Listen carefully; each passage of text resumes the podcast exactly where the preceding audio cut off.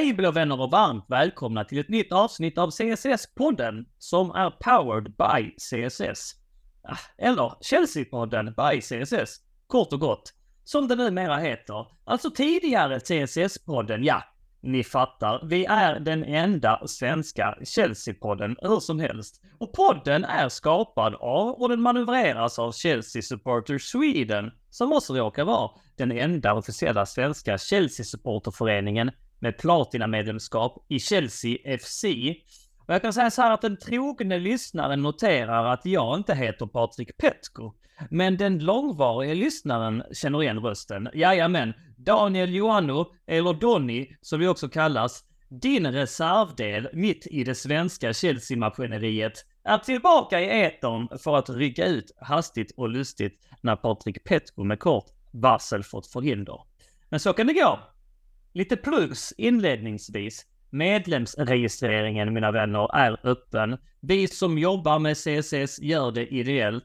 Podden drar inte in några pengar i reklamintäkter, Patreons eller dylikt. Men lyssnar du på podden och vill stötta på ett enkelt sätt, så bli medlem i CSS. Det kostar blott 175 kronor. Noterade ni eh, liksom ordleken där, att det kostar blått. Haha, kul. Nåväl. 175 kronor alltså, det är jäkligt enkelt. Ni går in på Svenska fans, vår Svenska fans alltså, man trycker svenskafans.com slash England slash Chelsea eller så går man in på Svenska fans och så gör man valen England och därefter Chelsea. Och där finns det en flik och hur enkelt som helst kan ni läsa er till hur man blir medlem och på så sätt så stöttar ni podden på ett enkelt sätt. Och jag tycker att alla som lyssnar på den här podden borde bli medlemmar. Och är det så att du inte har hunnit lämna fem stjärnor på podden, så gör jättegärna det. Både på Spotify och Apple Podcast. Det hade vi varit tacksamma för. Bra! Med det sagt så tänker jag presentera panelen idag. Eh, Viktor Lidberg är här mina vänner. Hur är läget Viktor? Det var bra. Eh, och jag vet inte om du ska reducera dig själv till reservdel Daniel. Jag skulle säga att du är chauffören i Chelsea-maskineriet oavsett vad som händer. Så att, eh, men det är roligt att vara tillbaka i podden. Smicker, smicker. Eh, uppskattar det jättemycket som eh, du är inne på Viktor. Så gör jag ju mycket annat. Eh, men däremot så känns det som en reservdel just i detta sammanhang nu när ni sköter det så otroligt bra. Men just det här med att vara lite backup, ja men då får man också räkna med att när det skiten träffar fläkten som att livet kommer i vägen eller att man hastigt och lustigt måste liksom rycka ut. Ja men då gör man det, då gör man det. Och på den vägen är det. Men det är jättekul att vara här. Eh, tillsammans med dig Viktor och tillsammans med Linus Sjöström. Hur är läget med dig Linus?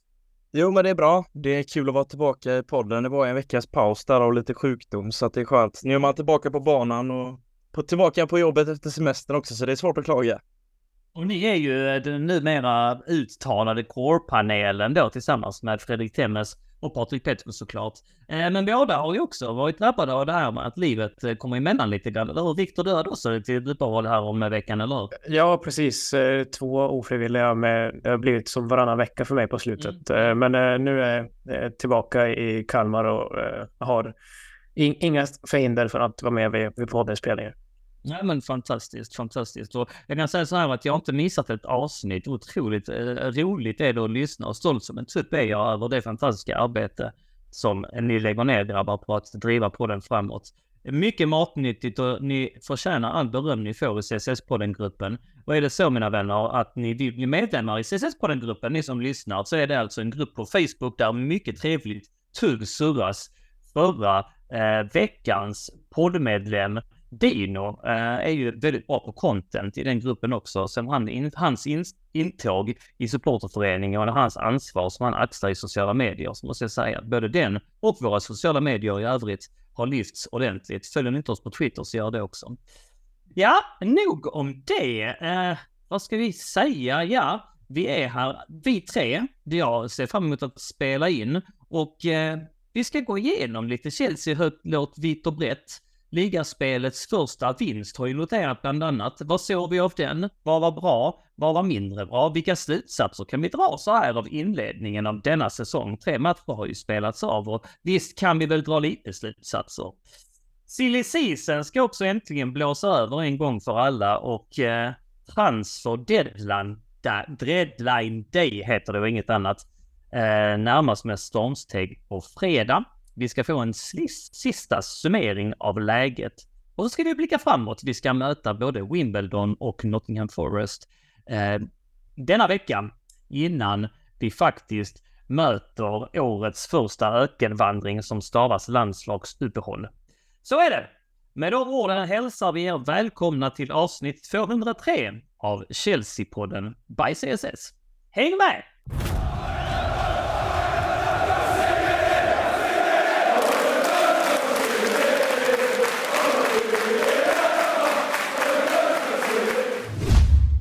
Bra grabbar! Är ni redo? Ja Ja. Ja, var ett så här när, när jag taggar igång tjejerna på fotbollen liksom äh, för en viktig match. Är ni redo tjejer? så här spridande skriver. Är ni redo? Så, ja ska vi säga. Ett rungen. Vi tar om den. Är ni redo grabbar? Ja. ja. Där satt den. Kul! Chelsea-Luton var det alltså. Elvan Linus, har du koll på den? Yes, det har jag Daniel och eh, Eh, vi startade med följande. Sanchez mål. Eh, Disasi, Silva, Cowell eh, på, i backlinjen. Därefter så blir det Gusto, Fernandes, Caicedo, Chilwell, Sterling, Gallagher och längst fram så hade vi återigen Jackson. Och det var ju en elva som jag ändå när den ploppade upp i flödet att fan, den ser ju intressant ut och jag vet sen tidigare jag varit på att Gallagher har eh, inte riktigt platsat i mina ögon, men jag får ju käka upp mina ord för han gör ju återigen en bra match och jag satt, jag satt på en pub på Avenyn i Göteborg med ytterligare nog 15-20 Chelsea-supportrar, så stämningen var, ja den var grym, så det var svårt att klaga. Ja, ja. Vad drar vi för slutsatser här av eh, de tre första älvorna, Viktor? Har du noterat ett mönster? Eh, ja, men det, mönstret är väl lite udda att eh, från en ganska konsekvent 4-2-3-1 som Pochettino formerade under försäsongen så har det ju kanske av nödvändighet efter James skada framför allt, men att vi har gått mot en 3-5-2 eller 3-4-3. Mm. Eh, vilket vi i sig då inte är ovana med, alltså efter Tuchel och tidigare säsonger. Men eh, lite udda när man har förberett sig kanske på en fyrback så att det har varit så pass mycket trebackslinjen då. Mm, men här är det ändå lite uh, olika hörn va. För experter tycker sig urskilja att vi anfaller i ett spelsystem och försvarar i ett. Uh, vad är din take på det?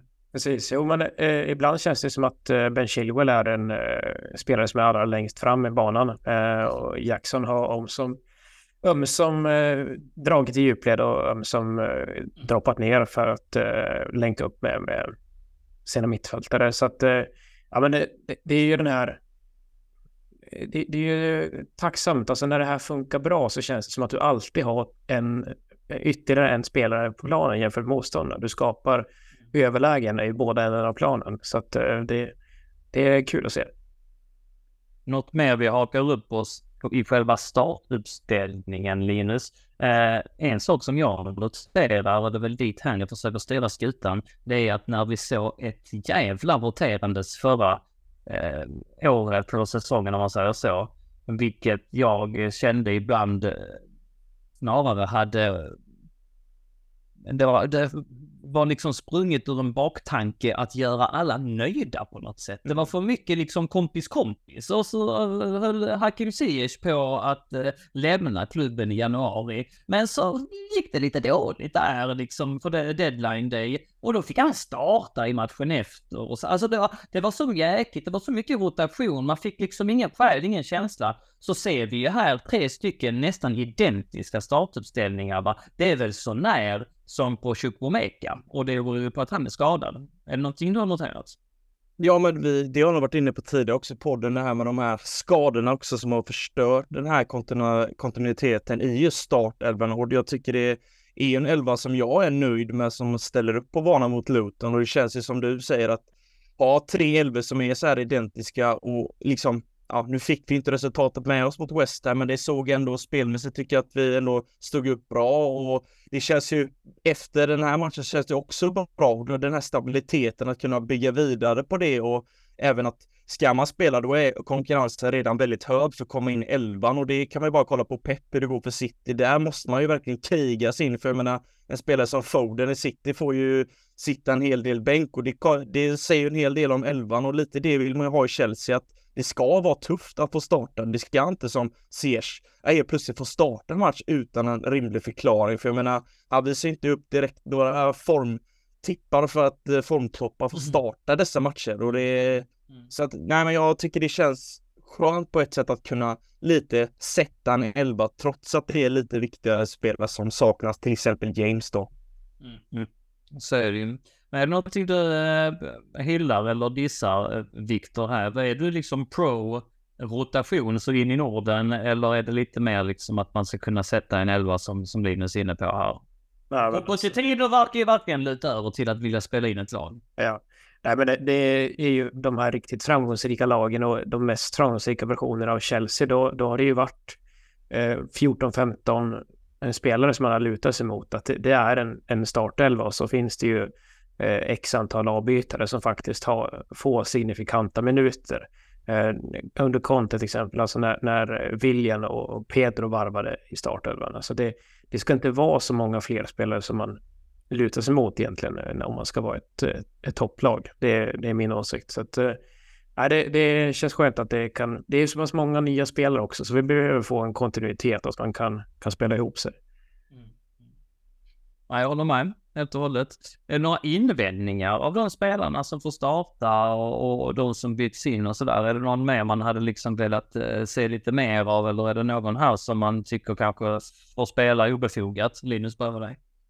Nej, men alltså, man efter försäsongen så gillar jag ju Matsen extremt mycket. Han har ju fått ett fåtal minuter, men samtidigt så när jag kollar på de spelarna som har lirat så tycker jag att de har ju gjort det jädrigt bra.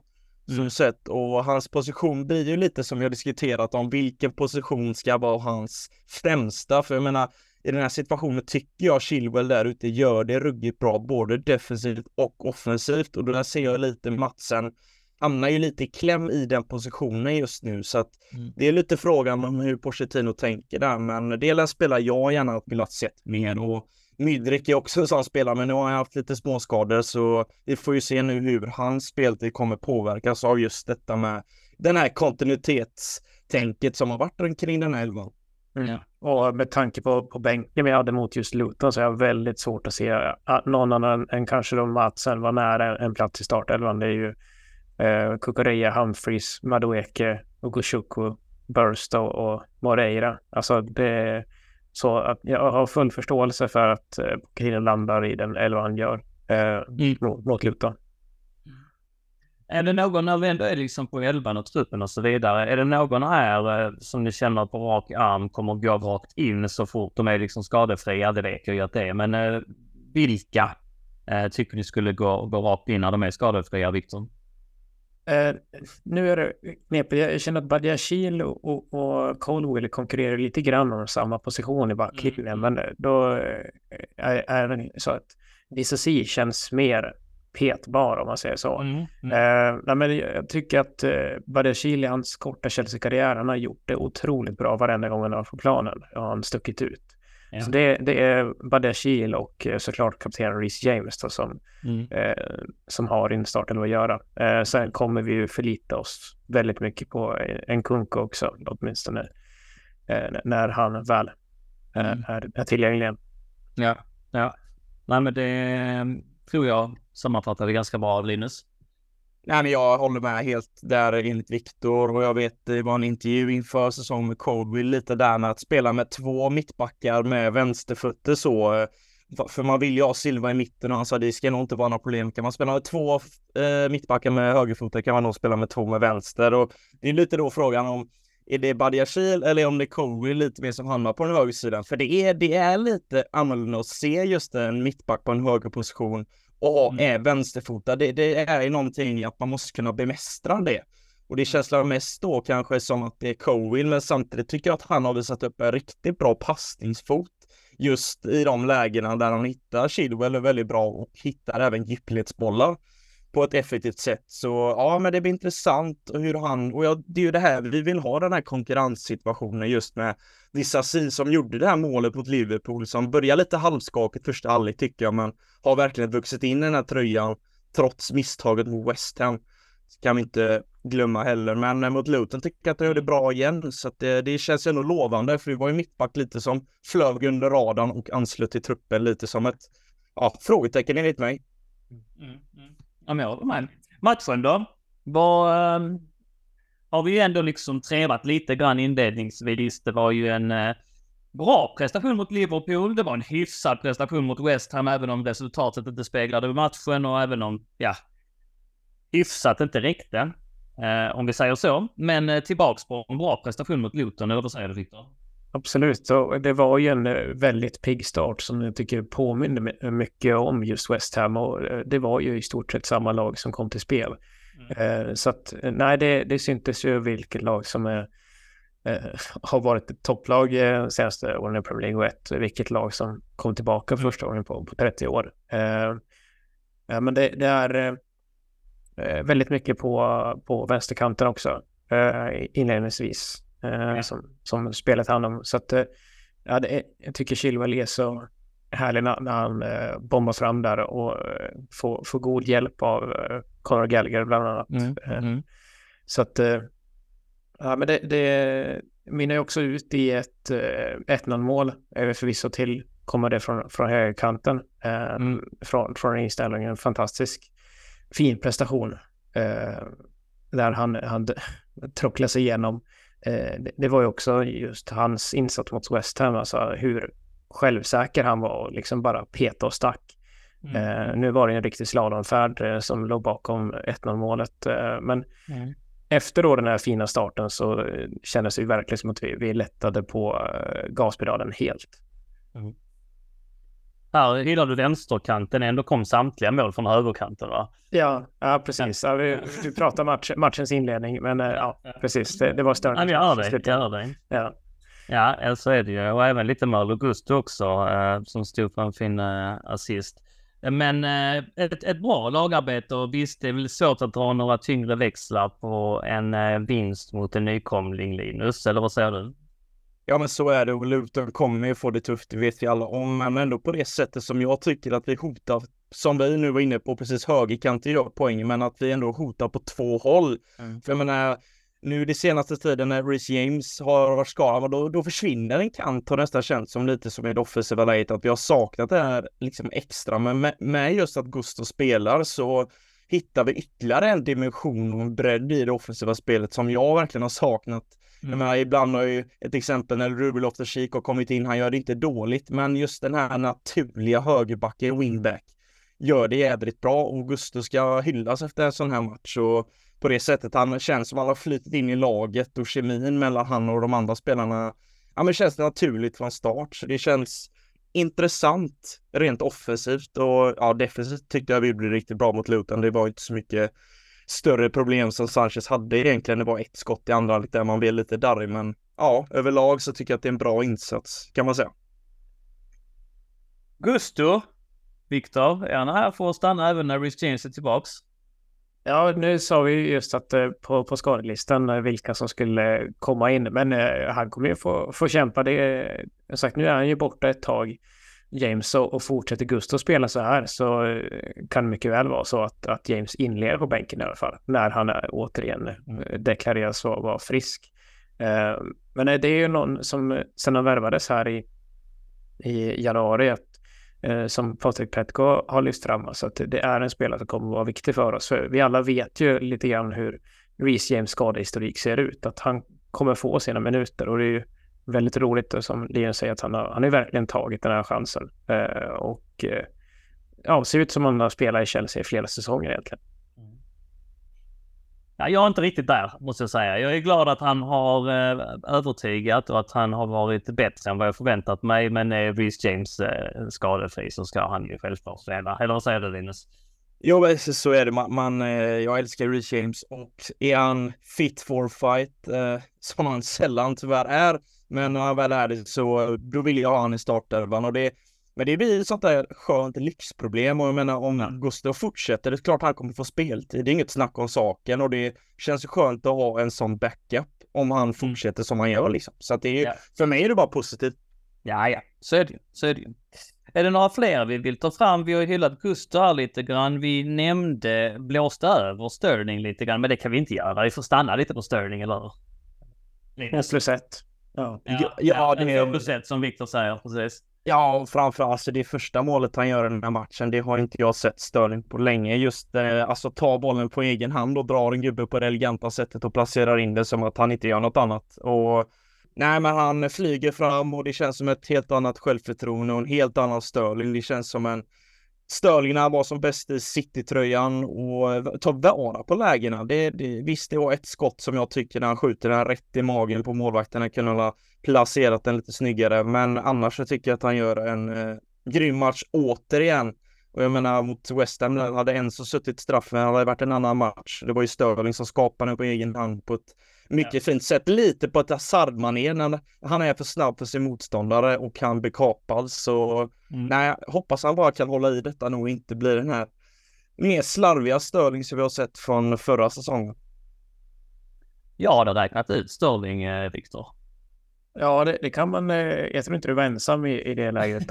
Men eh, vi har ju också efterfrågat, alltså i den här eh, ombyggnationen så var ju han en av få då som eh, var i sin prime eller kanske lite efter sin prime om man ska vara elak. Men alltså att mm. värvas in för stora pengar och ha ett väldigt fint CV. Ha, så att det, det, är så välkommet nu när vi har en så pass stor och ung trupp att om han då kan fortsätta på den här nivån och visa vägen lite grann för killar som, som inte har den här rutinen han har från de här stora titelmatcherna. Så att nu kommer det bli mer konkurrens i och med att eh, Nkunku och Mudrik kommer tillbaka om, om de offensiva eh, positionerna bakom Jackson. Men eh, Sterling ska ju vara den här ledaren om han ska vara, vara i truppen. Eh, så att han visar ju verkligen vägen eh, på det sätt han spelar. Jag läste en väldigt bra artikel i Atletic som publicerades för två dagar sedan av eh, Simon Johnson. Du har Atletic också, Viktor? Ja, precis. Jag misstänkte att han pratade lite grann om hans kostomläggning. Ja, ja precis. Bland annat tar de upp det ju att men den, den, han bygger ju upp det. Samuel Johnson rätt bra innan han kommer in på det va. Just med liksom jämför honom med Kokorei, att de kom liksom för uh, hyfsat snarlika pengar. Uh, och, och, där den ene då håller faktiskt på att uh, någonstans knäppa skeptikerna på näsan medan den andra faktiskt går åt andra hållet om man säger så. Men ja, bortsett det så är ändå liksom att Sterling eh, öppenhjärtligt och ärligt i en intervju i USA under försäsongen berättade om att han liksom hur missnöjd han var över förra säsongen över lagets insats men också sin egen och att det liksom inte är likt honom att eh, vara i en kontext där man underpresterar så. Um, och, och, han sa ju det liksom ändå med, med en ödmjukhet som jag inte riktigt kan framställa här. Det lät nästan lite drygt när jag sa det, hörde jag precis. Men man ska ändå eh, omfamna att Sterling har ju varit i de bästa lagen nosat på de bästa titlarna ända sedan 16 års ålder egentligen. Han slog ju igenom väldigt, väldigt ung och, och har hela tiden haft något stjärnglimmer kring sig och att han liksom var medveten om att det inte gick bra för honom själv förra säsongen och var inte alls bekväm med det. Eh, och fick mycket skit och eh, eh, en hel del av det var befogat givetvis. Men det var ju inte bara han som underpresterade om man säger så. Men ja, ville verkligen göra någonting väldigt positivt av det. Har knutit näven i fickan, tränat extra hårt, lagt om sin diet, har väl blivit vegan också, tyckte själv att några av de tipsen han fick var bara att han hade blivit lite för tung. Och tyckte väl själv också att han hade, ja, var, inte hade riktigt lika rappt steg längre. Och snubben är bara 28. Vi måste, vi måste ta det till oss. Han är faktiskt bara 28 år. Vi pratar om honom som något jättegammalt, men alltså han är 28, han är inte äldre än det man. Eh, som sagt, eh, tränat så in i helsike, lagt om dieten, haft en ödmjuk approach till tillvaron hela tiden och kommer ut här och är ju faktiskt Chelseas bästa spelare, arguably, de tre första matcherna. Uh, fyll i Viktor, om du också läste artikeln så kanske det är någonting jag missar här som är värt att lyfta fram också. Nej, men precis. Och just att uh, i den här omställningen han har gjort nu under, under sommaren så uppges det då att han har, det har varit lite riktad viktminskning just för att uh, vara snällare mot baksidan lår som han har haft en del problem med. Så det är värt att säga också att det ska vara lite förebyggande för, för eventuella skador. Eh, och sen jämförelse med Kukureya, ja, eh, jag har svårt att se att han får, får chansen att eh, stå för samma eh, revansch som Sterling har, har skapat för sig själv här nu. Eh, I och med att Ian Matsen går före här nu och hoppar in mot Luton när, när Chilwell kliver av och Kukureya sitter fast på bänken. Eh, Just de grejerna som jag tyckte var jäkligt häftiga med Sterling också, det är ju att, och det här skriver inte reportrar för att fjäska på något sätt, men det, det har... Han fick ju en skada förra säsongen med den här beslutsamheten att komma tillbaka eh, och att det avspeglar sig även liksom att det, hans strävan till att nå form liksom Eh, när de andra fick ledigt under landslagsuppehåll och, och han inte var kallad, ja men då, då, då, då tränade han liksom extra istället för att sticka på, på någon semester. Då var han på Cobham och tränade. Han har tränat, lagt in rätt mycket extra shifts på egen hand. Och sånt gillar jag att läsa alltså. Det tycker jag är rätt coolt alltså. Så att, eh, alltså, ja, jag har eh, dömt ut honom tidigare men är verkligen eh, tillräckligt med man för att käka upp varenda ord om man bara kan fortsätta på den här inslagna vägen för att jag, ja, jag är jätteimponerad av det jag har sett. Alltså det, det, det ser helt annorlunda ut. Jag trodde inte han hade det i sig längre alltså. Nej, precis. Nej, men jag, jag kan bara hålla med er båda två. Liksom, det känns inte direkt som att Ziyech är en spelare som har tagit de här extra passen som Sterling har gjort. Det, det, ja, men det är ju jämföra två helt olika karaktärer och vem som verkligen vill göra rätt för sig i Chelsea-tröjan. Och Nej, just som jag var inne på tidigare, att eh, ja, Störlings försäsong bland annat var ju inte övertygande. Jag blev ju lite skraj där när han eh, stod för jädrigt bleka inhopp och nej, jag tänkte bara fasen är det samma Störling i, tänkte jag för att mm. då hade man ändå läst artiklar om att Störling, ja men det är en ledare i gruppen, han tar ett stort ansvar. Jag tänkte man gör, gör fan det på planen då, för det är ju där ja. det gäller lite. Det är ju där jag vill se det. Det är inte snacket jag i media jag vill ta åt mig. Och nej men, och nu knäpper han loss på näsan och det gör han, det kan han göra med glädje för att det här känns ju som att det är Hoppningsvis har det blivit en vändning i, i det här, i den här eh, skiten som var förra säsongen, för det är inte så mycket vi behöver ta med oss från den säsongen mm. av någon spelare egentligen. Mm. Ja men så är det ju. Och, och, det visar ju också på hur vi är som fotbollssupportrar. Att när vi är lite kritiska mot en spelare, då är man ju ganska snabb ändå. Alltså man vill ju bli motbevisad liksom. Det är ju inte kul som jag har varit väldigt kritisk mot Kepa. Eh, kanske Patrik Petkos motpol. Jag har aldrig sett hans storhet. Och så sen så någonstans så, så drar han till Madrid och så får man lite rätt. Det, det, jag, jag blir bara mer irriterad då när jag ser honom stå där och dregla över klubbmärket och hylla laget och att han vill göra allt för att stanna kvar. Ja men stick då! Du har aldrig varit liksom bra för oss, för man blir bara man vill bara surare. Men hade liksom han gjort en, en, alla har ju rätt att komma tillbaka och göra en Sterlingresa och det vill man ju någonstans. Man vill bli knäpp på näsan och, och det känns rätt gött då alltså. Så att ja, Sterling, fortsätt gärna på den inslagna vägen. När vi ändå pratar hyllningar eh, av det personliga planet, Enzo behöver lyftas också va Viktor? Absolut, och han visar ju sin klass redan i, i fjol och mm. nu spelar han en lite mer framskjuten position. Han eh, hans klass skiner verkligen igenom. Jag var ju också en, en Enzo-skeptiker när han kom till klubben. Eh, och eh, han har ju verkligen motbevisat mig. Det, det var ingen ja. VM-fluga liksom. Han, eh, det, är, det är sån teknik och ett beslutsfattande som alltid är i, i toppklass i, i regel. Och han, han får väldigt svåra saker att se väldigt enkla ut. Alltså den här eh, halvvolley in, improviserade passningen innan eh, mot Sterling där innan Jackson ja. gör, gör 3-0. Ja. Eh, det, det, är inte en, eh, en olyckshändelse att det sker på det sättet. Mm. Det är, mm. Det är riktigt, riktigt bra. Eh, och eh, roligt att han bara kan ställa om på en femöring från att spela lite mer sittande då, till att ta den mm, här mm, mm, eh, offensiva mittfältsrollen. I samband med det, den passen där så den har ju trendat lite på Twitter och det var no någon, eh, eller Twitter heter det inte längre, X heter det nu till den. Men eh, det var någon där som skrev eh, Can we send Benfica some more money for Enzo? I feel bad for this deal. Och så är det ändå liksom ett transferrekord. Men det är nästan så att man, alltså man ser ju lite grann, inte för att jag ska sitta här och hylla dyra varvningar, men jäklar killen har fotboll i sig, Linus.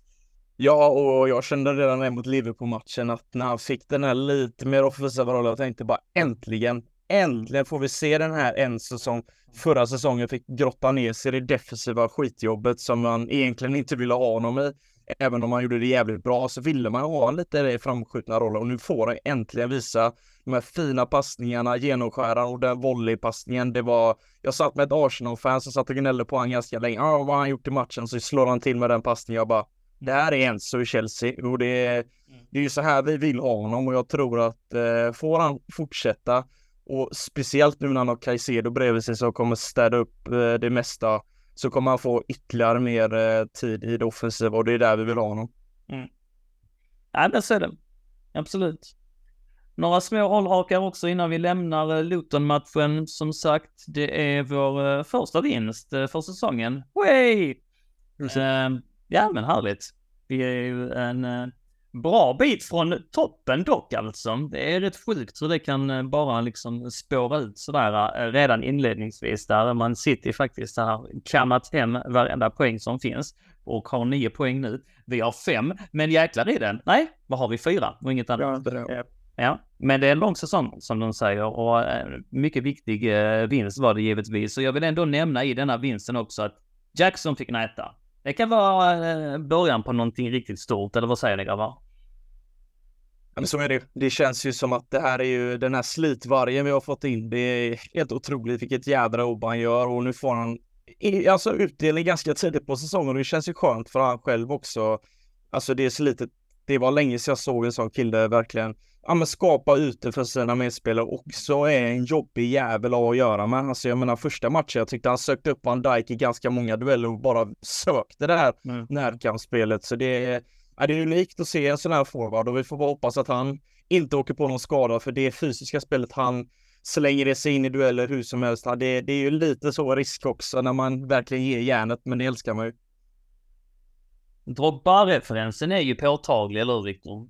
Ja, det, den är ju nästan oundviklig. Mm. Eh, och nu har han ju Drogbas gamla ursprungliga nummer på, på ryggen också. Mm. Eh, nej, men han, han, ja, han är inte riktigt samma target vill jag säga. Han, eh, han, även om han är duktig på att droppa ner och länka upp på det sättet så det här riktigt rygg mot mål, eh, ja, det, det, det, kanske kommer. Men han verkar ju i det närmaste outtröttlig och en mm. otroligt ödmjuk och härlig karaktär verkar ju också vi vid sidan av. Så man undrar verkligen om han får sätta första målet i, Chelsea-tröjan. Absolut.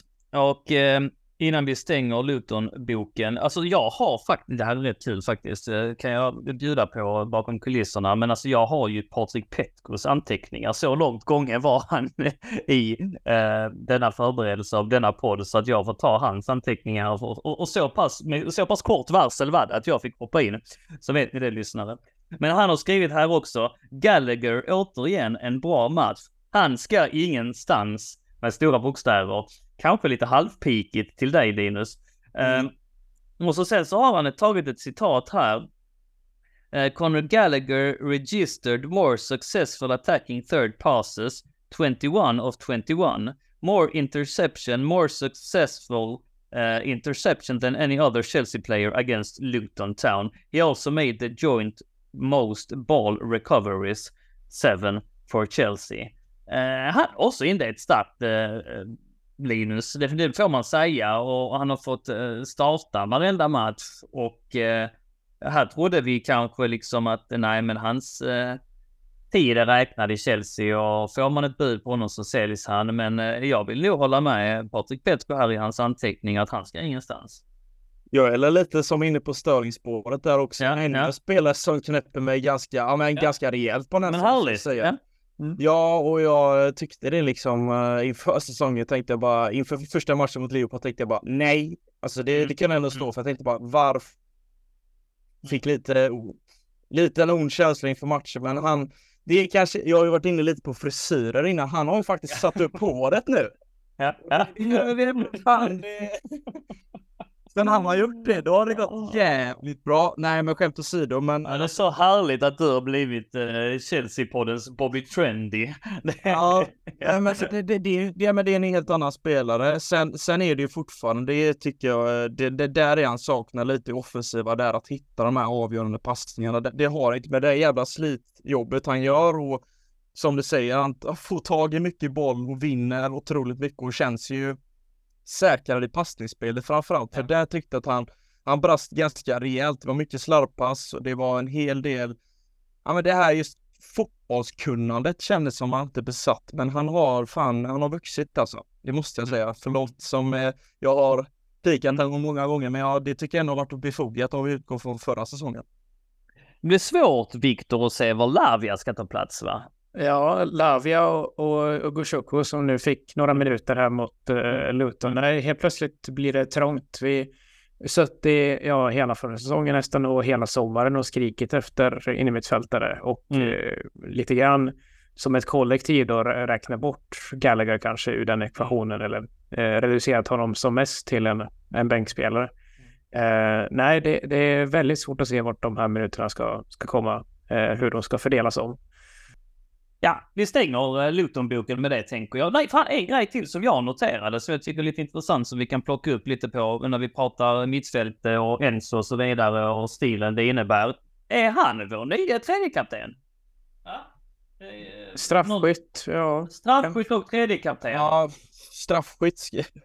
alltså den straffen han gör mot West End, den är ju... Jag har ju så förbannat svårt för de här ansatserna när man liksom ska mm, klippa fram. Mm. Jag tänker lite på Sasa i Italien, han, den klassiska straffen när han trippar hela vägen ungefär i två och en halv minut och Pogba ja. sysslar också med det.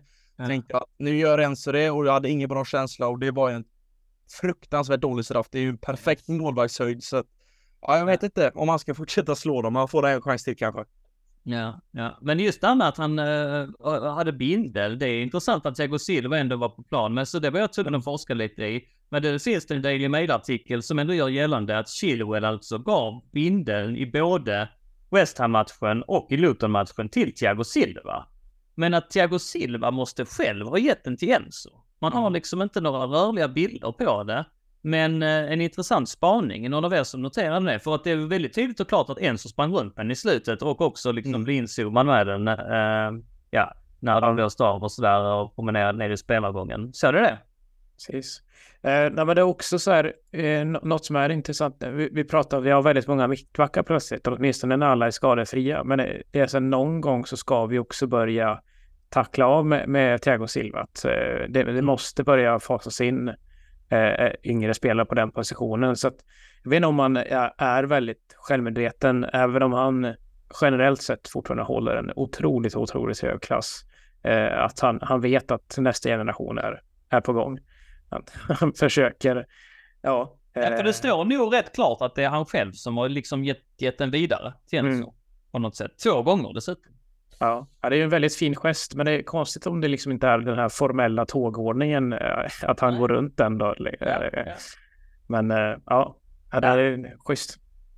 Intressant spaning och varför hålla ögonen på. Men med det stänger vi Luton-boken och eh, ja, har sugit färdigt på den karamellen för nu ska vi ladda, ladda om. Men innan vi ska dyka in i två stycken, eh, vad ska vi säga, inför matchen snack i både inför Wimbledon. Vi spelar in på en tisdag och Wimbledon ska ställas mot oss, på onsdagen. Eh, när ligacupen drar igång. Vi är tyvärr så dåligt sidade i oss att vi får spela redan, vad är det, fjärde omgången med Viktor? Har du koll på det? Ja, andra rundan ska det vara nu va? Eh, andra till och med, herregud, ja. Mm. Eh, så är det. Och då ska vi spela i en eh, match som inte tycks sändas någonstans heller, som man får väl eh, följa på radio eller någonting. Men ja, vi kommer dit. Eh, Nottingham Forest ska vi också prata men innan dess, silly season. Ja mina vänner, eh, silly är igång. Boken ska stängas på fredag. Vi har ju plöjt en hel del, eh, både fram och tillbaka. Är, är ni nöjda med fönstret grabbar? Vi kan börja med dig Brynäs. Men jag tycker ändå vi har gjort ett jävligt intressant fönster. Sen är det ju de här otroliga summorna, men det är ju dagens fotboll. Alltså, vi kommer ju alltid få höra med Caicedo och Fernandes att det är liksom, det är rekord på rekord, men eh, samtidigt så tycker jag att vi, vi tar in spelare som eh, verkligen kommer att vara klubbens framtid. Som vi lite, mm. sen när man tog in Lavia blir också lite den här Ja, ja, ja, jag är nöjd med värvningen. Det är ingen dålig mittfältare, men det är, nu mm. börjar det bli ganska tjockt där. Och så får vi Gallagher på köpet som levererar. Så mm. nej, men det, det, är många intressanta och eh, även mittbacken Axel Disasi som jag tycker har gjort det bra. Gått som sagt under min radar lite när han kom in till klubben. Och Robert Sanchez som jag ändå tycker är en bra målvakt och det han gjorde i Brighton just med mm. spelet med fötterna har jag saknat. Eh, där har vi inte varit bortskämda med bland annat Kepa och Mendy var inget heller så Kepa var bättre än vad Mendy var, men ibland tyckte jag eh, Kepa kunde vara lite övermodig även han. Så att det mm, känns mm. som att vi har en målvakt här som jag även såg bilder från klipp från matcher där det var han som eldade igång i spelartunneln. Det var han som gapade igång laget att mm. kom igen nu gubbar, nu kör vi igång och det kändes ju som att det också är bra ledaregenskaper han har skaffat sig och Jackson också en jädrigt intressant spelare. Så det, det är många eh, yngre förmågor som jag plockat in som jag känner att det är rätt spår som klubben väljer och vi lite också att vi värvar bättre spelare än i år än vad vi gjorde förra året där många blev lite plattfall men mm. ett bra fönster enligt mig. Ja, ett bra fönster. Det enda jag inte förstår, eller två grejer jag inte förstår i detta överhuvudtaget, eh, Viktor, det är faktiskt varvningen av Lavia. Jag tycker den är fullständigt meningslös. I synnerhet när vi hade Santos som vi fick liksom skeppa åt andra hållet. Jag, jag begriper inte den. Jag tycker den är överflödig. Jag kan inte stå här och försvara den. Helt ärligt. Och två, det är försäljningen av Lewis Hall. Ja, jag begriper inte den heller. Jag tycker det är orimligt på, på alla sätt och vis att skriva kontraktet, sex eller sjuårskontrakt med en 18-årig, mycket lovande inomhittfältare som kan spela vänsterback för att sedan skeppa honom för 30 miljoner pund. Ja, det är ju ett lån, men det är väl bara för att balansera böckerna på något FFP-sätt för Newcastles del. Men vad de två stora frågetecknen eh, sätter jag ändå. Och de, de sätter jag så pass mycket och så pass till den grad att jag tycker att det nästan är svårt att försvara. Mm. Eh, förstår du vad jag menar då, Victor? Ja, nej men eh, fruktansvärt provocerad av eh, Lewis Hall-affären framför allt, snarare kanske än, än, än Lavia. Eh, vad gäller Romeo Lavia, jag vet inte om det är det, sagt, vi, om det är någon slags osäkerhet av att man skulle lösa Caicedo-affären, att man ändå fullföljer eh, jakten på Lavia och även där var det ju en duell tillsammans med, med Liverpool egentligen om hans signatur. Så att man, man tjänar det syftet att bara, ja men vi lägger 58 miljoner pund på att eh, förvägra Liverpool en spelare som de vill ha. Uh, uh, men uh, nej, Lewis Hall, det, det, gör riktigt ont i mig. Alltså, sagt, det, det är bara 12-15 framträdanden som han har gjort för, för Chelseas A-lag, men mm. det, det, är också en säsong när A-laget har varit sämre än på väldigt, väldigt mycket länge. Och han har liksom lyft nivån nästan på, på egen hand. Eh, det är... Eh, det är också sen att man, man går Newcastle till mötes då i och med att eh, de kanske beh behövde slutföra själva försäljningen mm. nästa fönster snarare än det här på eh, bokföringsregler. Eh, det är eh, det är riktigt, riktigt jobbigt att eh, tappa en sån kille. Eh. Jag tycker också att för hade man liksom bara hållit sig där va, um, så tycker jag ändå att man hade kunnat stoltsera med att man hade gjort ett hyfsat fönster. Jag tycker nog ändå det alltså. Uh, som det är just nu, bara för att droppa några, eh, på utkontot har man ändå både blivit av med stora löneposter men eh, framförallt sålt en massa spelare, alltså fått in en hel del pengar. Kari Havertz, Mason Mount, Kovacic, Koulibaly, Pulisic, Mendy, Loftus-Cheek. Eh, man fick ju nästan 10 miljoner pund för Ethan Ampadu. Alltså det, det, är rätt många spelare som man har fått in liksom rena eh, övergångssummor för och då nämner vi liksom inte Aubameyang och, och eh, Hakim Ziyech och eh, Kanté, som, där man ändå frigjort liksom löneposter åtminstone. Nätt spänt dock. Om jag kollar rätt, för att då har man inte tagit med att vi får 30 miljoner pund för Louis Hahn, så ligger vi ändå etta med eh, att vi har värvat ungefär för 169 miljoner pund nätt spänt. Ehm, men alltså då närmare 400, 384,8 eh, för att vara exakt om vi ska eh, lita på Squawk Och eh, det, det brukar man göra. Uh, money received lite drygt 200 pund, 215 uh, eh, miljoner pund. Alltså det är inte fy, fy skam. Men som sagt, de två plumparna, jag tycker de är så pass stora i protokollet. Jag hade gärna sett att Santos var kvar. Jag förstår inte riktigt varför vi, eh, uh, vad, vad vi skulle med Lavia till. Och jag tycker exakt som du säger, uh, Viktor, jag vill inte vara så konspiratoriskt lagd, men det är, det är någonting som, som stinker över den affären. Sen så, med allt det sagt så, ja, Låt honom nu komma in och blomma ut och bli en riktigt bra spelare. Snubben är bara 19 år gammal. Men eh, ja, det är en konstig värvning. Och ja, så herregud. Bränna 115 miljoner pund på Moises Caicedo. Det är, det är för mycket pengar. Jag, jag, jag tycker det. Jag tycker det är, det är för mycket pengar. Och, och så sen liksom i andetaget efter Viktor eh, sluta med subventionerade borta eh, resor till fansen med buss ja. som har ju trendat på, på, på Twitter idag, eller hur? Mm, precis, ja, det är märkliga prioriteringar av vad man ska spara in på och vad man kan tycka sig lägga ut på. Eh, det, nej, det är skandalöst och jag såg nu att eh, Chelsea Supporters Trust skulle åtminstone eh, rabattera den här första bortatrippen till Bournemouth själva. Yes, eh, yes, så att det är lite skillnad i klass eh, där. Eh, och sen just vad gäller de här försäljningarna så nu har vi visserligen sålt bland annat Kosic då och, och Havers till förvisso inhemska konkurrenter men eh, inom Europa. Men eh, det är just det med att vi sätter frågetecken på för eh, värvningarna eller säga, affärerna Lavia och Hall. Eh, de här försäljningarna till Saudiarabien, det är ju en sån, alltså get out of jail free-kort. Alltså mm. det är, de, de, vi hade ju aldrig fått ihop de här summorna om det inte vore för eh, Saudiarabiens eh, galna värvningsstrategi. Eh, Men dock måste vi ändå nämna att våra de eh, dyraste försäljningar är inte till Saudiarabien. Kylie Harvard står för en eh, 68 miljoner pund. Mason Mount kommer stiga till ungefär samma eh, summa och Matteo Kovacic en 25-30 miljoner pund. Eh, de är faktiskt eh, eh där uppe. Även så att vi, vi har ändå sålt hyfsat även om man skulle bortse från det. Men visst, Koulibaly, Mendy, eh, Kanté släppte vi dit. De, de, de har hjälpt oss, absolut. Mm. Ja, men det, det, det, säger väl lite grann om eh, fortfarande att den sportsliga ledningen eh, håller på att eh, vad ska jag säga, hitta fotfäste någonstans. Så att eh, lite eh, velande och väger, lägger vikten eh, en dagen på, på vänster fot och andra dagen på den högra. Eh, Känns det som. Där vi sitter just nu, denna tisdagskväll, så är det alltså på inkontot Caicedo, Lavia, Nkunku, Disasi, eh, Jackson, Ugo Shuko eh, med risk för feluttag, eh, uttal. Eh, Sanchez. Sen så har vi en till målvakt, Linus. Eh, George Petrovic. Eller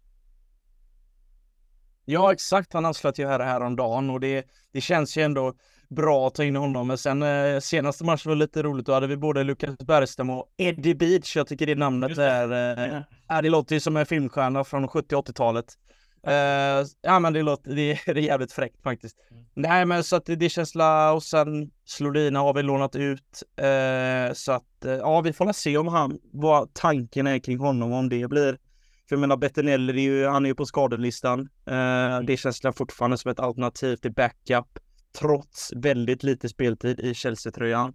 Mm. Så ja, nej, det som ni också varit inne på, det, det är ett fönster med många in och många ut. Det var länge sedan jag kände att man blev av med så mycket, för vi har alltid blivit retade för att vi har 30 utlånade spelare ja. som tillhör klubben och äntligen får vi den här ja, med rensningen och det känns lite skönare för en själv att veta att nej, men vi blir faktiskt av med spelare. De tillhör inte klubben längre och det, på så sätt så tycker jag ledningen gör rätt att vi måste rensa ut det här som vi även gjorde en hel del förra årets fönster. Så att eh, vi är nog på rätt väg tycker jag, men sen är ju ja, alltså summorna för en spelare, alltså speciellt in i mittfältare idag, det är otroliga summor. Alltså det är en sån eftertraktad position och det, de summorna har ju stigit så högt så jag, jag vet inte vad, vad vi kommer landa härnäst. Vem, vem som köps för ytterligare ett rekord, för siffrorna kommer inte bli mindre känns det som. Mm.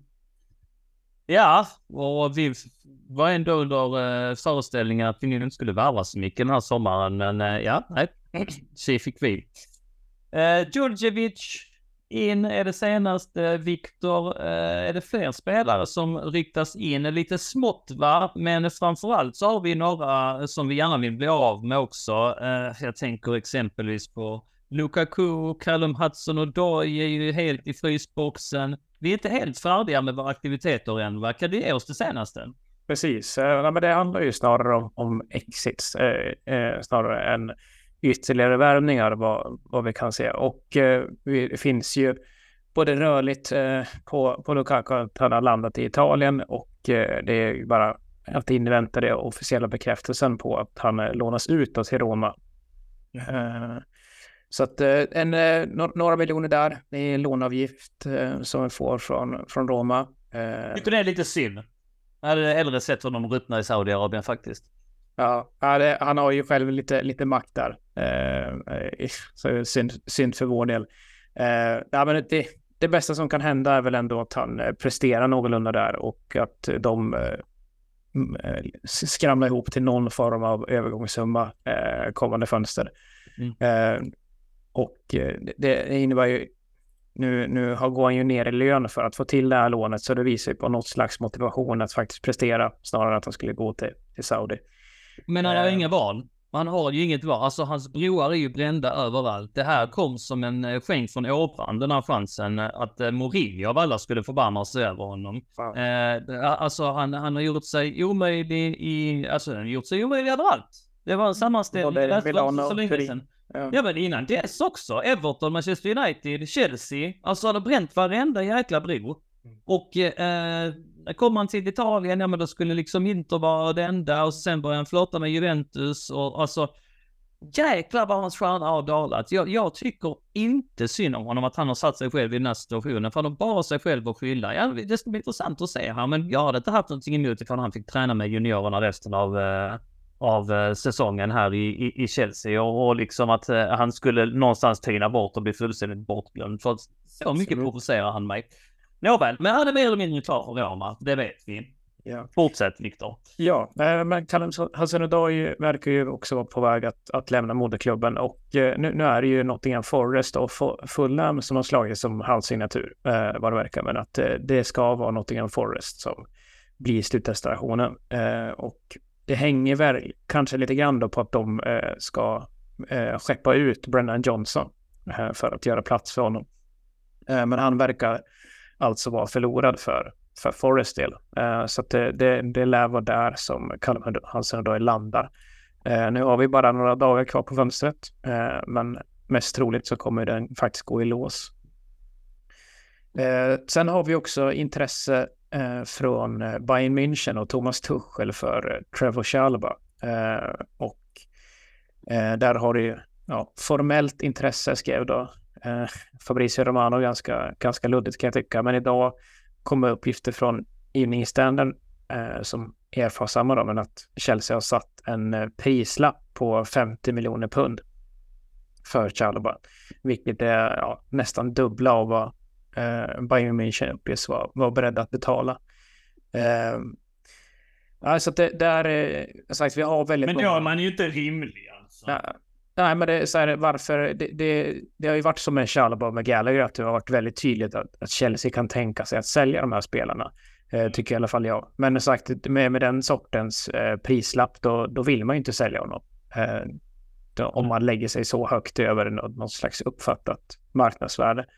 Ehm, en, en, annan spelare som man eh, har lätt för att glömma bort är Malang Sarr, eh, som fortfarande är eh, Chelsea-spelare. Eh, jag vet inte om... Eh, jag har inte så bra koll på turkiska medier, men i alla fall en, en sajt som heter Star eh, som uppger att eh, Fenerbahce kan vara intresserad av, av den, av fransosen här. Så att i sig så i mitt huvud så är det ingen alls ingen omöjlig liksom, giftermål med turkiska ligan och, och Malang Sar, men eh, mm. sagt, jag vet inte hur pålitlig källan är i det fallet. Eh, som sagt, Petrovic kom in häromdagen, eh, färskt med honom med att han väljer nummer 28 på ringen. Eh, ja. Men kommer då Lite ball, för han har ju spelat med 99 tidigare och alltså jag hatar sådana uh, höga nummer. Visar sig att han hade frågat efter det va? Ja. Men eh, att Premier League hade så alltså har man ett övre tak alltså för vad man får ha i Premier League? Och, Ja. och går det på 70 då i och med att Alexander Arnold har nummer 66? Ja, Hall hade 67 för oss. va? Så att, eh, ja, Ja, just precis. det. Precis. Eh, Ja. ja, men jag, jag gillar ju inte alls det de kör i Serie A. Där det är fler spelare som har nummer 80 och 90 än vad det har 1 till 11 nästan. Ja, Eh, ja, ja, jag hatar det också. Det är inte fotboll. Ja, precis. Det, ja, exakt så. Snyggt. Tack för det. Var du färdig där eller fanns det någonting mer? Nej, vad fan. Ja, men det, det var det jag tillskansat mig. Eh, det, det allra senaste. Snyggt. Linus, har du att tillägga? Nej men vi lite Kokorea kommer ju Just det. där Ja. faktiskt från ingenstans där att han ska vara på väg till Manchester United. Ja, den, den Eh. trodde man ju inte riktigt på. Och Nej, Pochettino fick ju frågan idag på presskonferensen om det liksom stämde. Då bara duckade han det. Nej, men han är, han är viktig för oss liksom sådär. Yeah, right. Nej, men man gillar ju ändå att Romano kommer med nyheterna och eh, så får man ju upp roliga bilder på Twitter att Maguire är kvar. Jag menar, i, i, i någon cupmatch så kan ju de två lira ihop utan eh, utan någon diskussion. Nej, men det, det, det hade ju varit skönt på ett sätt. Eh, tyvärr, det har ju blivit som det har blivit med Kokorea. Det har ju inte stämt och försäsongen gjorde han bland annat en, eh, ett stort misstag mot Newcastle. Jag menar, det här är ändå en kille som Ja, men han är 98, han är inte gammal, men man tycker ändå att han ska ha skaffat sig lite rutin. Jag menar, han var i Getafe, gjorde en bra säsong i Brighton. Ja, efter förra säsongen så tyckte man ändå, nu är det dags att höjas, men jag tyckte att han har ju inte han har inte riktigt bevisat vad han sitter på för kvaliteter för oss, så jag tror tyvärr inte att han i den positionen han ska spela nu, där räcker inte han till i mina ögon och jag ser ju heller då att ja, vi var inne på det, Hall hade man gärna velat ha kvar där och då skeppat Korea, men det verkar som att man kanske skeppar båda två nu då. Mm, mm. Ja, och det är ju synd. Man kan väl inte gärna backa för att eh, den här Hall, om jag har förstått det som, så är det inte option to buy för 30 miljoner jag, utan det är obligation to buy. Det är bland de första eh, gången jag hör den termen. Ehm, så att eh, det är riktigt synd. Men, men, men sen, det har väl pratats, nu spelar vi in här sent tisdag och det kanske till och med när det här avsnittet är släppt så vet vi mer för att så tvära kast kan det vara i silly season-världen. Men det har pratats om ett lån i första hand på Korea va? Ja, precis. Ja, Vad fan ska vi göra ut honom för? Sälj honom. Ja, men, Varför vill de ens låna honom? Det är det. Ja. Alltså, jag hade ju, jag hade ju haft kvar eh, vilken vänsterback som helst. Jag menar, det är, det är jättesvårt för jag menar, ja, nu, är, nu är det lite som United har med Luke Shaw. Han har skadeproblem, vi vet det. Han kommer vara borta till efter landslagsuppehållet. Men, men vad fan, är det Kokorea de ska lita sig på nu då? Han, hur tänker de? Det är han och Van Besaka på varsin kant. Det känns ju svajigt va? Det, det får man ju skriva under på. ja, ja. ja, onekligen. Så är det. Mycket kommer att hända, mycket eh, säkert en hel del vatten kvar att rinna under broarna innan vi når fredag. Eh, men ja, för den här gången eh, och för det här avsnittet är vi färdiga med Siri i alla fall. Och eh, med det stänger vi den boken och öppnar upp inför Wimbledon. Grabbar, avsnittet bara springer iväg. Så kul är det att vara tillbaka. Eh, vi ska köra två stycken korta här också avsnitt innan vi rundar av för kvällen. Eh, Wimbledon, vem av er var det nu som fick ta pulsen på denna, detta härliga anrika lag? Nej, men jag fick ju äran där. Och, Snyggt. eh, det, Ta det vid. Ja, men precis. Eh, för att kolla igenom lite var laget befinner sig så är det ju League 2 och man ligger på femte plats så det är uppflyttningskval placering, men det är ju bara fem matcher spelade så det är tidigt på säsongen så det är jättesvårt att Mm. sätta riktigt pulsen på var Wimbledon befinner sig formmässigt. Men hittills har de inte förlorat faktiskt på säsongen och man har ju tagit sig vidare då så man ska spela andra omgången i ligacupen så det är direkt får man bli mot Chelsea så det är tufft motstånd och det här för mig är ju bland annat en match vi måste ja, men lufta lite. Nu gäller det en rotation och jag vill se Matsen bland annat. Jag vill se det här lite yngre laget få kliva fram och ta för sig och vidare ska vi. Det är ingen diskussion. Men eh, så att krav, kravbilden från min sida inför den här matchen är att vi ska vinna komfortabelt fast vi måste lufta och ge de här yngre spelarna självförtroende och speltid framförallt. För det är ju, vi har inget Europaspel i år och då är det kupperna som gäller. Vi vet förra säsongen, både ligacupen och FA-cupen, uttåg mot Manchester City. Det var lite det jag hade hopp om att vi, fan, satsar på en cup. Men i år tycker jag att vi får ta chansen och då eh, måste vi också leverera från start. För det, Mm. det här, vi får inte åka ut mot ett League 2-lag, så är det bara. Det, det, det är ju bara så. Det senaste tuffa minnet jag har är från en sån förlust Bradford City 2015 där när vi vinner ligan. Då åker vi ut hemmaplan 4-2 bland annat. Så nej, en vinst eh, tycker jag. Och eh, att vi får se rotation i starten. För det, det tycker jag många spelarna är värda att få spela lite. Ja, det lär bli Får se 100 procent med tanke på alla skador och med tanke på att vi har en Premier League-match till helgen och så vidare. Och ja, ändå en trupp eh, med spelare som vi hade hoppats få se, exempelvis då Matsen, eh, som säkert kommer få spela den här matchen i alla fall. Men eh, eh innan vi eh, ger oss på att försöka ta ut en elva, det är svårt att säga. Vad vet du, eh, Viktor, om eh, Wimbledon? Eh, nej, men det, det är ju ett, eh, ett derby vi har att göra med. Eh, Mm. Akademilagen och damlaget spelar ju på Wimbledons gamla hemmaarena, Kings Meadow. Eh, så att en trivsam klubb och vi, vi stöttar ju egentligen AFC, den här Phoenix-klubben Wimbledon snarare än Mm, mm. hemska MK Dons Ja, som, precis. som tog deras Det är plats. bra att du redde ut det faktiskt så att det inte blir liksom, eh, ja. För Precis. egentligen har vi aldrig mött eh, Wimbledon FC. Eller hur? Nej, precis. Eh, och eh, nej, men det, det är Eller förlåt, AFC Wimbledon har vi aldrig mött. Vi har mött Wimbledon FC. reinkarnationen, ja, precis. ja, exakt. Eh, nej, men de, de har ju slagit Coventry för att ta sig hit och, och Coventry spelade ju playoff-final till Premier League i fjol så att det, det är ju en, en prestation i sig att ta sig förbi första rundan. Eh, sen är man ju ingen eh, League 2-fantast, det är nog ganska svårt att göra eh, från Sverige men eh, Poch har ju bekräftat att det, det kommer ju vara fyra, fem tonåringar som involveras imorgon så att eh, Mm. det, det är ju lite grann den här typen av eh, eh, motstånd som de ställs emot i den fantastiska Papa John's Trophy eller EFL Trophy som är för. Akademilag mot eh, de här lägre divisionslagen. Så att eh, det känns väl rimligt. Mm.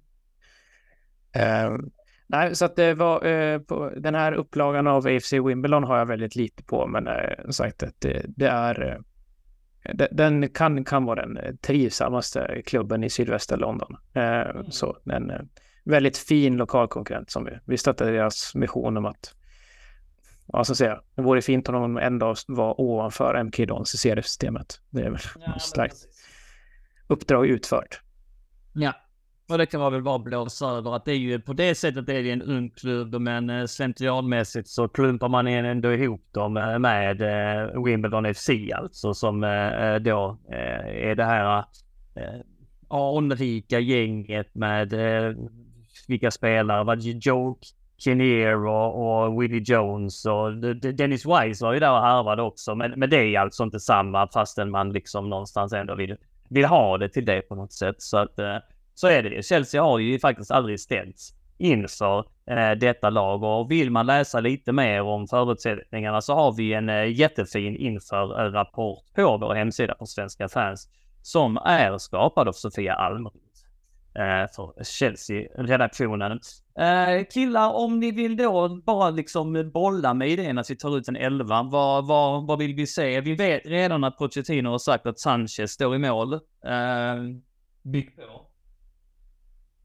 Eh, Oj, den, det, det här är en tuff elva alltså. Det känns som att det, det kan bli lite vilka spelare som helst. Men eh, som Viktor var inne på, det kommer bli yngre. Men då är frågan om det blir Ogoshoko på ett in i mitt då. Men om vi ska börja med backlinjen, om vi ska köra, antar att det blir samma treback sätt vi har spelat eller beroende på hur vi anfaller då. Men då är möjligtvis att vi, men jag tänker kanske om vi ska är det Silva som startar tillsammans med yngre? Hur tänker man? Ska det vara lite mer rutinmässigt? Men jag tänker ju att det blir kanske Disasi Silva, sen eh, vet jag inte vem den tredje blir. Vem tror du där Viktor? ja, men Bashir Humphries kanske då. Eh, Ja, mycket möjligt ja. eh, och eh, även de som har scoutat, eh, som har gjort jobbet eh, på, på Twitter, Chelsea Spot. Ja, men just de, de bilder som visas från, från eh, träningsplanen på Cobhams av eh, ytten Atto Ampa, 17 år, eh, som, eh, som är och tränar med A-laget och han finns då inte med i eh, U23-laget när de möter eh, just MK Dons i, EFL Trophy ikväll. Eh, där hade man kanske Eddie Beach starta för övrigt i målet då. Eh, och ett namn som man hade kunnat tro skulle kunna vara aktuellt för, för herrlaget imorgon. Eh, det är Leo Castledine, men han startar då istället eh, för, för U21-laget ikväll. Eh, så han, han lär då inte spela med, med herrlaget imorgon. Eh, men eh, det vore kul om den här 17-åriga ytten faktiskt fick minuter. Men det, det känns som att det är läge för, nu hoppar jag i, i, i framåt i planen, men att eh, Madueke eh, mm. får kanske starta där framme. Mm, mm. Det känns ju som eh, rimligt. Burston är stan. Absolut. Det, känns ju som att det är ett perfekt tillfälle för honom och faktiskt, han gjorde ett fint mål på försäsongen mot Dortmund och det känns som ett härligt tillfälle att han ska få starta. Jag menar, och sen om det blir Moreira på en kant, det kan jag tänka mig också.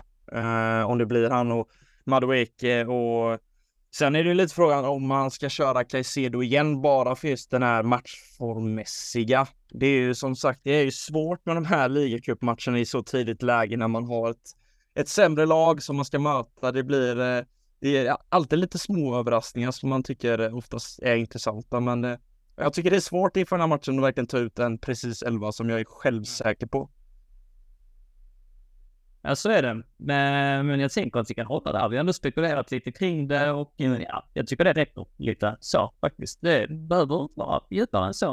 Eh, det vi vet om är att eh, matchen eh, spelas 20.45 eh, imorgon onsdag och eh, tyvärr är det så att vi inte vet någonting om var den sänds. Så att eh, kanske om ni har tur någon surfstream som dyker upp någonstans, men den visas alltså varken på svensk eller eh, på engelsk även, vad vi vet. Eh, och med det eh, grabbar så är ju ligacupen igång. Um, och det ska bli kul med uh, lite mer matchning. Men uh, framförallt har vi en viktig match mot Nottingham Forest också som väntar till helgen eller Ja, Precis. den är extremt viktig nu. Återigen hemmamatch, så det känns skönt att vi kanske kan bygga upp en borg igen, för den har man ju saknat. Mm. Mm. Vad vet vi om Nottingham Forest då? Ja, och det, jag fick ju äran att ta båda här så att ni kan fylla i om ni tycker att jag missar någonting. Men eh, jag är faktiskt ren slumpmässigt har jag sett en hel del fotboll såklart som vanligt. Men jag har sett. Nottingham alla tre matcher de har spelat och bland annat så första matcherna mot Arsenal där de står upp bra trots ett jädra tryck från Arsenal. Men jag menar de håller igen och de reducerar efter en fantastiskt fin löpning av Elanga som gör en fin assist fram till Aborigini som har stått för tre baljer redan i år. Eh, det är en anfallare som förra året tyckte jag kunde blixtra till emellanåt men har börjat väldigt starkt och mm. sen vann man hemma mot Sheffield och eh, där tycker jag man man gör en bra insats och senast mot United så ledde ja, det, ja, det, men det, det, mycket. Det, ja, det är fruktansvärt otufft för jag tycker ibland det är lite jobbigt när man gör två så tidiga mål för ofta kan ju de här topplagen mm. ha jädra massa tid på att komma ikapp och ja. Eh, bland annat är det ett jädrigt osäkert rött kort i mina ögon man åker på när Warhol får en Felix utvisning men jag tycker Boly kommer nedanför nästan så att eh, ja. mycket oflyt fast jag tycker att de jag tycker både det röda kortet och straffen är, är väldigt Ja.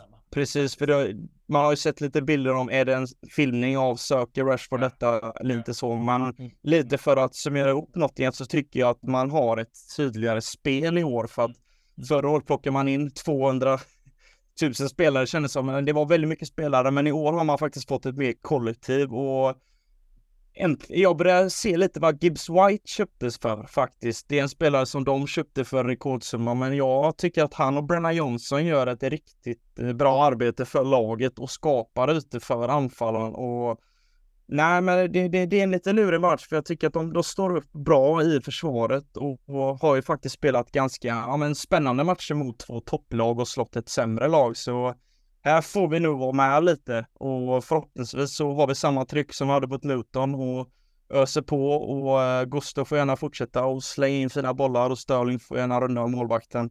Men uh, ja, det, det, det, är en spännande match tycker jag faktiskt. Det, det är ett mm. bättre Forest än vad vi hade förra året.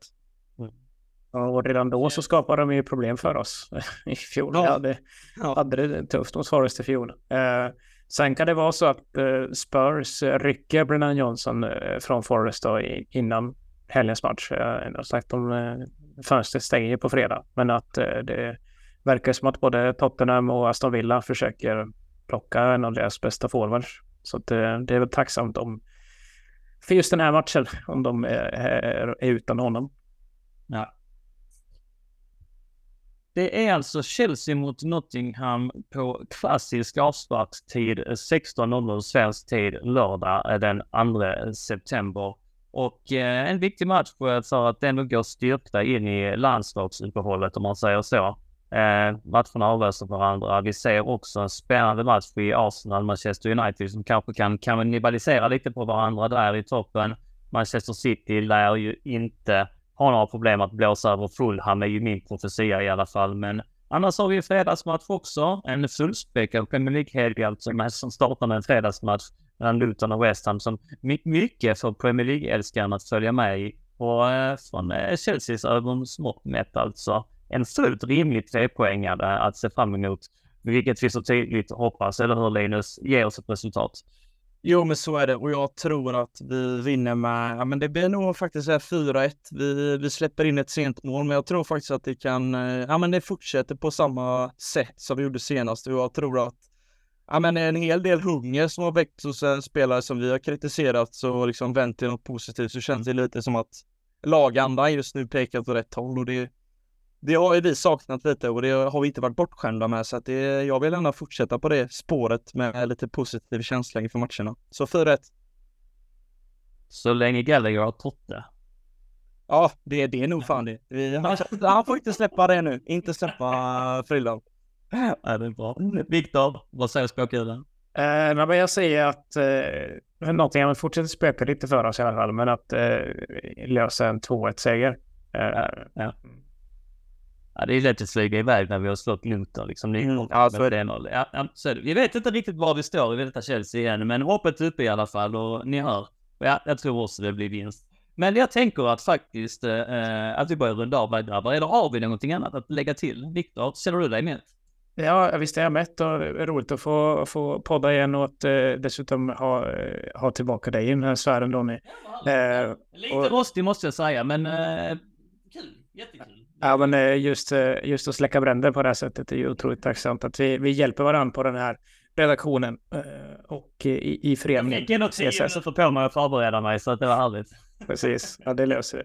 Ja, men jag tyckte det var härligt att se Ross Barkley vara uppviglare här mot Luton senast. Måste jag ja, näm nämna också. Ja, det är fint att ha honom tillbaka. Ja. I Premier League där han är hemma, missförstådd. Så är det. Eh, Linus, eh, är du nöjd med att jag börjar med utrot? Jag det? Så släpper jag lite grann här framåt också. Det var inget sånt eh, banbrytande jag missat va? Nej, nej, nej. Det, jag tycker vi har fått ihop det bra och eh, det är kul att vi har två matcher. Det, jag kommer inte ha så mycket, ja, förhoppningsvis går vi vidare i cuperna så har vi två matcher så kanske per vecka. Mm. Men eh, vi blir inget Europaspel så ja, vi får njuta av cuperna.